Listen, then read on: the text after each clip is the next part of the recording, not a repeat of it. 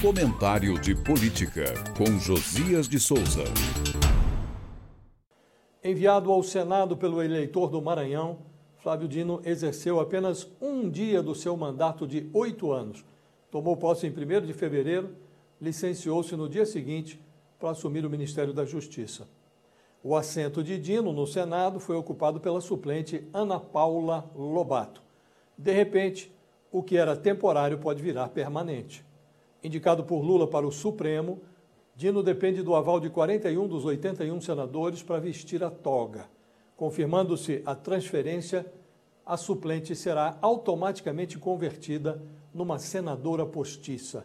Sem ter recebido um mísero voto, será presenteada com sete anos, 11 meses e 29 dias de mandato. Permanecerá no Senado até 2030. Ana Paula tem 39 anos, 12 dos quais dedicados à política.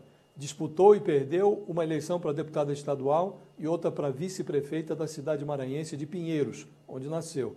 Após dois reveses, elegeu-se vice-prefeita em 2020. No ano passado, graças à influência política do marido Otelino Neto, presidente da Assembleia Legislativa do Maranhão, Madame foi parar na chapa de Dino. Há dez meses, licenciou-se de suas funções na Prefeitura de Pinheiro para assumir a suplência que agora pode virar um mandato praticamente integral de senadora. Se o caso da quase ex-suplente de Flávio Dino serve para alguma coisa, é para recordar o absurdo em que se converteu a suplência de senador. Vinculados aos candidatos por parentesco, interesse econômico ou conveniência partidária, os suplentes escalam o posto de senador da República sem representatividade. Quando um titular deixa em definitivo o cargo, o mais razoável seria realizar nova eleição ou dar posse ao segundo candidato mais votado a senador por cada estado.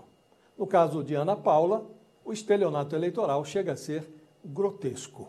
Eu falo direto de Brasília para o podcast do Jornal da Gazeta.